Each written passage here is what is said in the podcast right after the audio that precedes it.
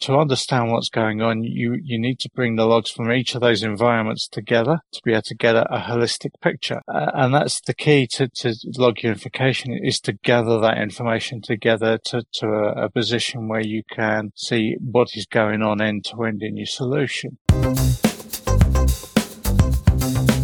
From Toro Cloud, this is the Coding Over Cocktails podcast, a free pour of thoughts ideas, and advice from IT experts, innovators, and thought leaders, exploring the world of digital transformation, APIs, microservices, cloud adoption, and more.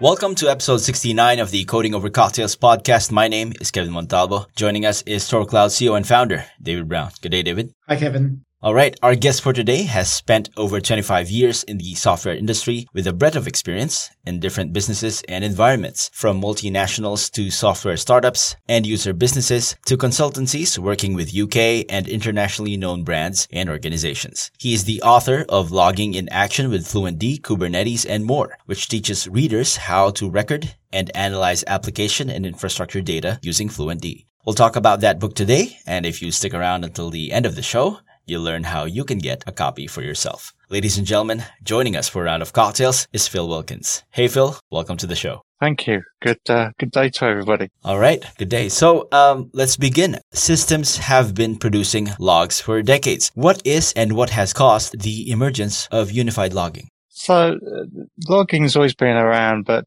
what we've seen over probably the last 20 years is systems becoming more and more distributed in their construction. It used to be we'd run a couple of servers in parallel, maybe in an active active or active standby combination. So we'd need to bring the logs together. But uh, as virtualization was introduced, we saw that uh, extend even further. And then in the last five to 10 years, containerization has driven that uh, even further, and particularly microservices. So now you've got one application might be spread across multiple environments. And to understand what's going on, you, you need to bring the logs from each of those environments together to be able to get a, a holistic picture. Uh, and that's the key to, to log unification is to gather that information together to, to a, a position where you can see what is going on end to end in your solution. And and is that like when you talk about servers running in parallel or a distributed system or a cluster of servers and unifying the logs across those, is it unifying the logs across the same application servers or is it also across tiers of the application? Unifying the logs across across the network tier, the database tier, the application tier. Is is that what unified logging is about as well? Yes. So so many people are on a, a journey of, of varying uh, levels of maturity, and what you've described is almost like the path of maturity for, for uh, log unification. To start with, just get your app servers talking. You know, that's probably the easiest but your infra guys are going to be wanting to also look at what you're doing and uh, what's happening on the server infrastructure. Your DBAs are going to want to know how hard you're pushing the database. So if they see database performance issues, it's like, well, is that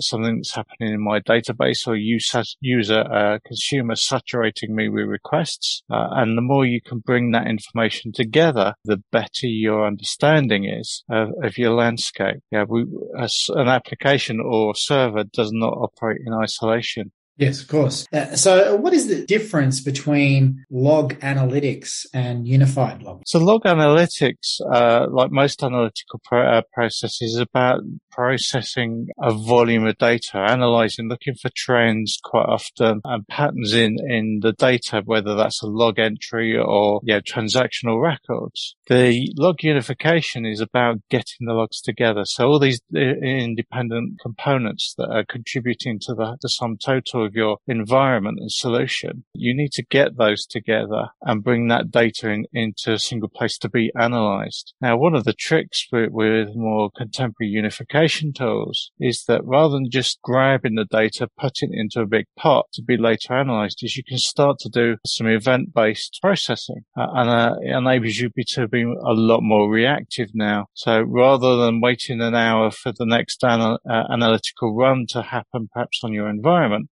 uh, the unification tool can go, ah, that's a, a, an exception, and I've been given some uh, routing rules to say this exception is particularly important. I'm going to go and uh, ping Joe Bloggs, tell him that that exception has happened now. Yes. I'm glad you brought up the tooling because your, your book talks extensively about FluentD, which is the, an extensible open source framework for data collection, the filters and routes logs for their consumption. When I, when you, when you look at a diagram of FluentD and how it routes logs from the source uh, to their destinations, it looks kind of like a, a middleware ESB type tool uh, and, but specifically designed for uh, log analytics. And you mentioned some of the, perp- you know, it can do more than just routing of logs. It can actually do some event-based processing as well. So can you just run us through how FluentD can help with this unified logging? Sure. So uh, the first the first thing in to unify your logs is to be able to gather the, the, the log content up from a vast pool of uh, resources. That could be uh, your system logs, uh, SNMP traps in your infrastructure, through to many many different types of uh, application logging formats. We're in the world of polyglot now. So your end-to-end enterprise might be running the combination of .NET solutions and Java and Node, and the list goes on. And they don't all work in the same log formats. Being able to cope with that's important. And then yeah, once you've started to ingest those, you need to do a number of things. One, you've got to decide whether the, the log event is of help or of use. Uh, sometimes, uh, particularly with more brittle solutions, you know, you may be deployed and everything's running smoothly, but there are debug logs being put into your logging and people uh, become nervous of any change. So rather than going changing that system, if it's running uh, and its log configurations or even in the code to change the log thresholds, it's easier to say, okay, we'll, we'll put rules in to filter that out into the unification process. So we don't take it any further than where we've grabbed it from. Uh, and you're not polluting, uh, your aggregated views of all the logs with any undue noise. Uh, so you can do that. You can, uh, route it to different, uh, systems as well. In large organizations, you'll get specialist teams that are dealing with, uh, monitoring of your solution traditionally your sysadmins will work with tools like Nagios that are focused on more the infrastructure. Uh, other tools will be uh, more focused on application logs. You know, if you feed into Logz.io and things like that, you're more uh, oriented towards supporting the app dev and the uh, app ops teams and they want a different set. They're not, they're less interested in the minutiae of what's happening on the server unless it's significant and, and want to know more about what's happening at the application and uh, the database layer in terms of how their SQL is performing uh, and what SQL is being executed. So you can start to route out to the different tools the right events rather than saying, okay, everybody's got to use this one tool that's uh, enterprise wide edict. That shall only use this. So you can start to think about your best of breed if you want.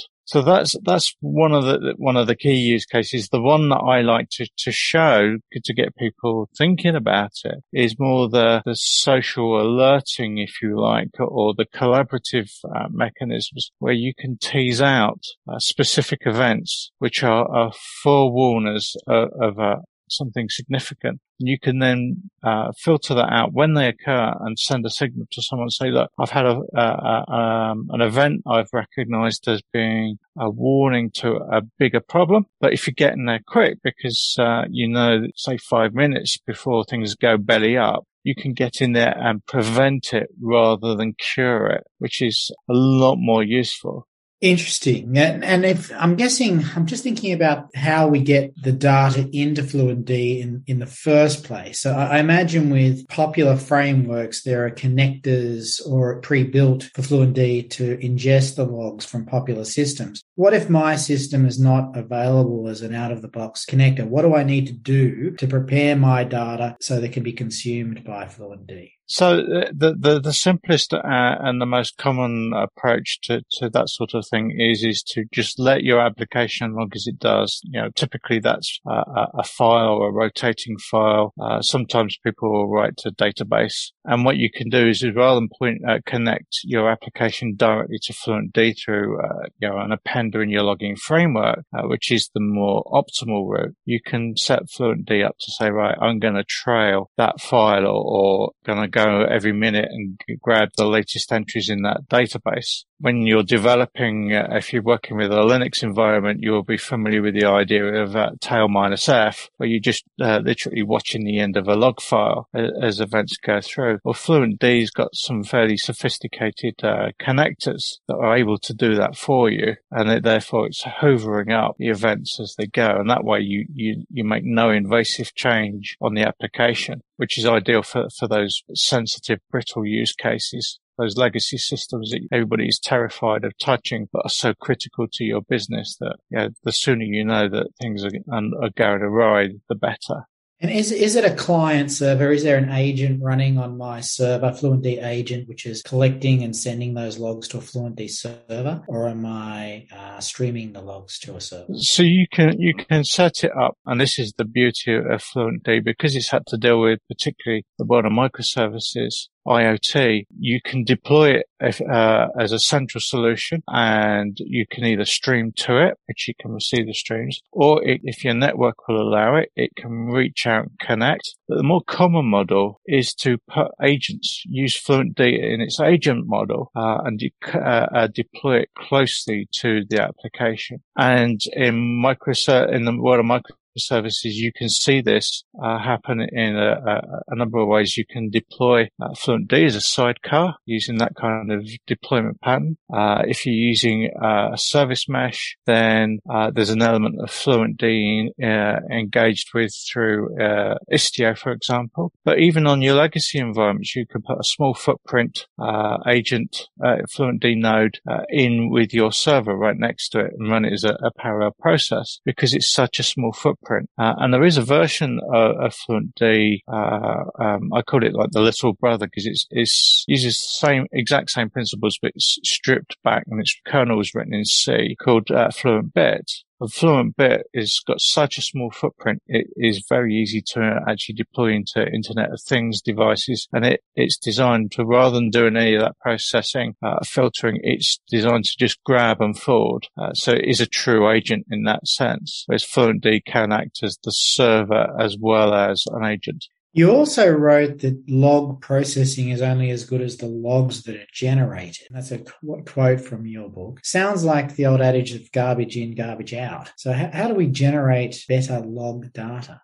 Yes, I, I, you couldn't summarize it better to call it garbage in, garbage out. If you're uh, writing logs and just treating them uh, as quick hacks to, to help you debug it and do local testing, then your logs are going to be difficult to understand, if not meaningless, a year, two years, five years down the line, uh, when you're no longer involved with it and you know, the messages you've put in there are, are, a bit unique to your understanding. So, so the best thing you can do, whether you're writing to a file or using uh, FluentD or something else even, is to think about the, the content that you're putting into the message uh, and make sure that it's meaningful but data aware. Uh, if you're dealing with a financial system, just dumping the entire transaction could create you some real headaches because you could be writing sensitive data into the log. So, you know, you, you have to start thinking about logging almost as important as your transaction itself that you're processing. And the more semantically meaningful and, and the more uh, insight that you offer into that log, the better. So pumping out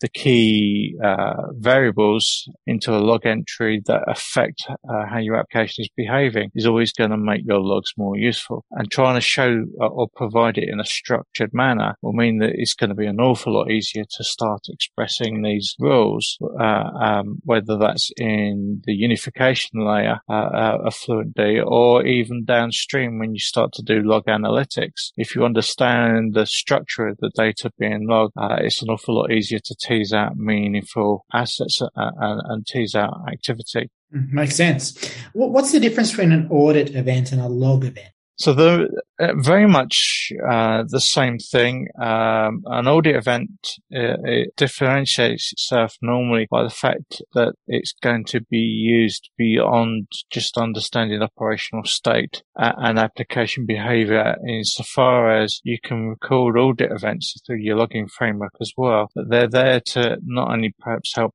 you understand your application and what it's up to, but you will use it to support uh, compl- evidence of compliance and things like that, or, or dealing with security things. So who signed in, in and out and when, for example, you can characterize as an audit event, just that someone's logged in or, or uh, there's uh, the login logic is running. That's more of a just a, a log traditional uh, event log uh, because you can't tease out the, the meaning from it. Uh, so, so the audit's very much to be able to trail and, uh, and, show what people are doing, and what's happening in your system. So if someone comes and says they think there's a data leak, you can go to your audit trails and go, okay, this is what actually went on, and I can account to uh, uh, governance bodies that my system is running true and correct. Why is it important to distinguish between audit events and log events? Is, is it, we treating them set differently in terms of unified logging? Uh, in the short term, you're probably not going to treat them that differently, but the, the, the key difference is, is uh, because audit is supporting compliance, you're likely to have rules about how long you record that information from, and you might need to store it slightly separately so it's easier to pull it out to present it if you have to show evidence of compliance activities. You've devoted a section to your book uh, about achieving clear language, which was succeeded by a human and, and machine readable. What can you expound on the importance of these factors? Clear language and human and machine readable? Yeah, uh, we've all, uh, all developers have probably done it at some time or another. Got really bored of writing log entries and put something funny in there. You know, it's going to throw uh, an exception, so I put Geronimo in there or something like that, just to lighten the process because it, it can get tedious if you're having to write lots of very dry log entries. But you know, if if you uh, if you do that and leave that there, that really doesn't tell anybody anything meaningful when it's not you. You know, I will know what it means because I wrote it and, and know where to go looking for it. And perhaps it might reflect a particular exception that was uh, annoying me during testing. But an ops team, uh, which you're not, you know, even in a de- DevOps environment uh, where the developer is involved in the operation, sooner or later you're going to move on to a new project or a new product, uh, and someone's got to keep your solution alive. So, yeah, the more meaningful, the more easier it is to understand that uh, statement for, in the eyes of another person, the better it's going to be. Uh, so we need to think about that, uh, and therefore we we do need to be aware of our semantics and our technical language. If if you're going to use specific terms, uh, that's great because it helps understanding of the meaning because in the language of, of, accounting, you know a particular type of transaction. You call it that transaction, but make sure that there is a, a dictionary of terms, if you like. And you can add more meaning when, when you're dealing particularly with error scenarios by using things like unique uh, error codes. Uh, and that allows you to then attach more, far more comprehensive information explaining what the causes of this error can be, what the remediation. So you're, you're giving more meaning again rather than just saying, oh, ah, I've got, a, I've caught an exception. Here's the stack trace move along. So, so adding that detail is really helpful. And then in terms of making it machine readable as well, this comes back to the workload involved in processing it. If you make it easier to process uh, uh, the log events, so give it structure, then the easier it is to either uh, in the event stream, uh, make it actionable. So if I get an event with this attribute, which has a particular value, that's a lot easier than trying to run a regex across a, uh, yeah, a stream of consciousness text to tease out and say, actually, I need to tell someone now about this rather than just uh, send it to the uh, log, log, analytics platform or route it, uh, a count of this type of event in the last 30 seconds into Prometheus. Uh, in that regard, what are you suggesting? Like a, a JSON format or an XML or, or simple CSV? Is, is it long as it's machine readable? Uh, yeah, it's all down to the culture of the organization. Some are better than others. JSON's better than XML because it's less uh, verbose, uh, but still carries the readable meaning. CSVs, if you're doing that, at least that you can see each of the values, but you put more cognitive workload on the, consumer that's looking at it because you've got to know what each column is in a CSV. Uh, you, you, really don't want to repeat the header every time you write a, a CSV row. You can do, but uh, it just is harder to read. And FluentD is dealing natively is in JSON format, right? Internally, it uh, processes everything as JSON. So every log event will get a very basic JSON uh, event structure applied to it. uh, even if you're only sending it text, because what it does is it takes the log event and treats that as uh, uh an, an, element called uh, the message, and it'll attach uh, a timestamp to it, and you can link other metadata to, to that as well. And of course, then in FluentD, you can start doing things like examining the payload in your configuration then, because it's able to interpret JSON very easily. Right. We've talked about clear language, achieving clear language. What about context? So can you explain how, uh, what is the context of logging? So the context is uh, is all about really trying to facilitate the person looking at the log uh, and understanding in what conditions did it occur. When we have errors, you really need to to di- uh, help you diagnose things. You need to know what's going on around it it, it's, you know, imagine yourself in a forest, but you can't see. You hear a loud thump. Now, is that a tree falling or is that a, a wild animal ro- uh, running around in the forest that's about to uh, steamroller you? If you give more context, uh, the better you're able to understand that problem or the, the situation you're in and therefore what to do. You hear that, that tree go down well, if you can also feel the, uh, the wind blowing against your face really strongly, you know you, have probably got a storm and that might be just uh, a tree falling over because it's been blown down. Whilst not great, unless it happens right next to you, not a problem. But if that, that thump is uh, sounding more like flash against something hard, probably going to want to go run somewhere or try because that could be a, a, bear coming for you. Yeah, in that in that in that forest. And what I'm trying to say is, is the more information you can associate with the event uh, when you record it, the easier it is to diagnose and determine the path action. So if you were throwing a, you know, if we take that to a, a database connection issue being thrown, you know, what's the URL, URI, sorry, of, of that database? So is it a particular database that's causing the problems. Uh, and that helps not only in the short term, but also in the log analytics phase. Okay, is it the same database that seems to periodically throw a wobbly uh, and cause me a connection issue? Or is it the same server that's causing me a problem because actually it's developing a fault, uh, but it's intermittent? It's interesting. Like, there's so much value in what you're saying. And do you find that logging and this attention to logging, the language, the machine readable formats, the context, is logging getting as much love as it should in the developer community? Uh, to be honest, I, I think we can always do better we're always under pressure to, to deliver and get things out the door. So we tend to write logging when we're thinking about and trying working on testing our own application. So we tend to think about it from the viewpoint of what do I need now rather than looking at the application and going, well, this code could be alive in 10 years. What, you know, I don't want to, um, have someone asking me about code I wrote years and years ago if I'm still in the same organization or worse, uh, something's gone wrong in the middle of the night, uh, and, uh, the, uh, first tier of support, uh, have just got me out of bed at two in the morning after I've been out and had my cocktails. And they're asking me what does this log message mean? Because they're trying to figure out how to get an application back on its feet. Uh, and they got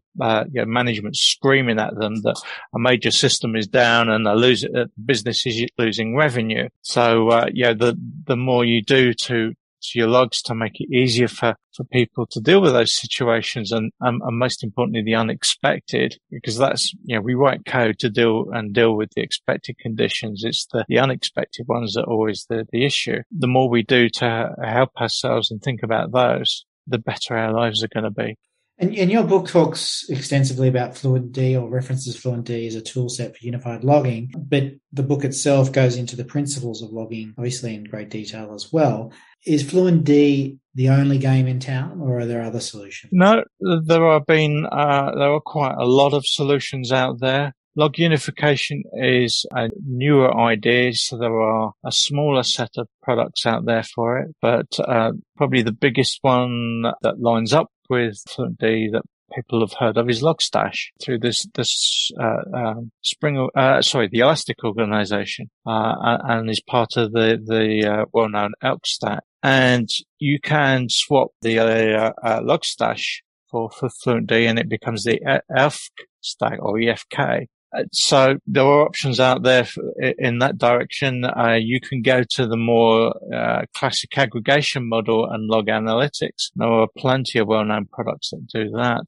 Splunk is probably one of the best known commercial ones, which again has this agent model uh, with the ability to interpret and grab a, a, lot of different data sources. But the difference, the key difference is, is it tends to work on the basis of pump it back to the uh, Splunk core data storage and process things there. What about the public cloud providers? What are they doing in this space? So they're interesting for uh, the hyperscalers, Google, uh, AWS. I, am not so familiar with uh, Azure, Oracle. They they all have actually built support or actually leverage big chunks of the FluentD toolset uh, under the hood. Uh, Oracle, for example, uh, actually use a, a, a, lot of it uh, and uh, can ingest FluentD events. So they give you endpoint in your account and you can fire your events straight at it as if you're talking to a, a FluentD node, uh, which makes life really easy. Uh, GCP actually was one of the first to start uh, adopting the FluentD framework and, and, building it into part of their log frame, logging mechanisms on their cloud native platform. So, so it's quite conversant with, with uh, FluentD as well. And a lot of these providers are offering, you know, means to consume FluentD events. Some of them also allow you to actually pull out of their environment uh, using FluentD connectors log events as well, uh, which makes uh, life really easy. So if you're using a PaaS or a SaaS service uh, where you can't get in at the monitoring uh, that's going on, you might be able to pick up some of the behavioral information through uh, actually going and examining its uh, log collection using FluentD and pump it into whatever system that you want to use. And that's really useful when you're getting into um, a multi-cloud or a hybrid use case. Really interesting stuff. The book is called Logging in Action, published by Manning. Uh, Phil, how can uh, our listeners stay in touch with what you're writing about? Do you use particular social media channels or a blogging platform? Yeah, so I'm on on WordPress uh, and I uh, blog uh, across a number of subjects, including adding extra uh, bits, tidbits and information that support and work with the book. And I can be found on uh, two addresses, either phil at mp3monster.org so that's my email. So it's mp3monster.org or blog.mp3monster.org. Uh, that's pretty easy to remember. The other one is uh, cloud-native.info, uh, which is uh, uh, perhaps a more meaningful one for, for most and a lot, uh, a lot less esoteric given the, the content that I write about a lot of the time. Fantastic. Phil Wilkins, thank you very much for your time today. thank you. Hey listeners, hope you had a wonderful time with that conversation. For those who stuck around, we've got a very special surprise for you. We're giving away three copies of Phil's book, Logging in Action by Manning Publications. Simply follow us on Twitter at ToroCloud, like and retweet our contest post. Again, thanks for joining us in this podcast. Please like and subscribe, and check out our website at torocloud.com for a transcript of this episode and show notes. On behalf of the team here at Toro Cloud, thank you very much for listening to us today. This has been Kevin Montalvo for Coding Over cocktails. Cheers.